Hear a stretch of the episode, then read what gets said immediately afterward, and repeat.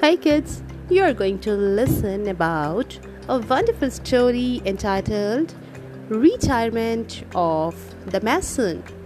So, let's see. Once an elderly mason was ready to retire. He told his contractor about his plans before leaving the house of the contractor to live a more leisurely life with his wife and enjoy his extended family. The contractor was sorry to see his diligent worker go and asked if he could build just one more house. The carpenter agreed, as it was his last task. But his heart was not in his work.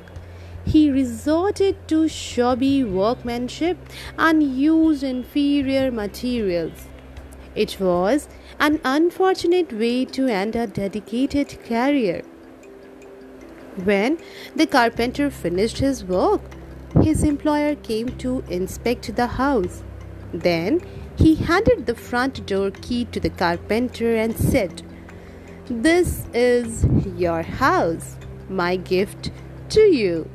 The carpenter was shocked if he had only known he was building his own house, he would have done it all so differently.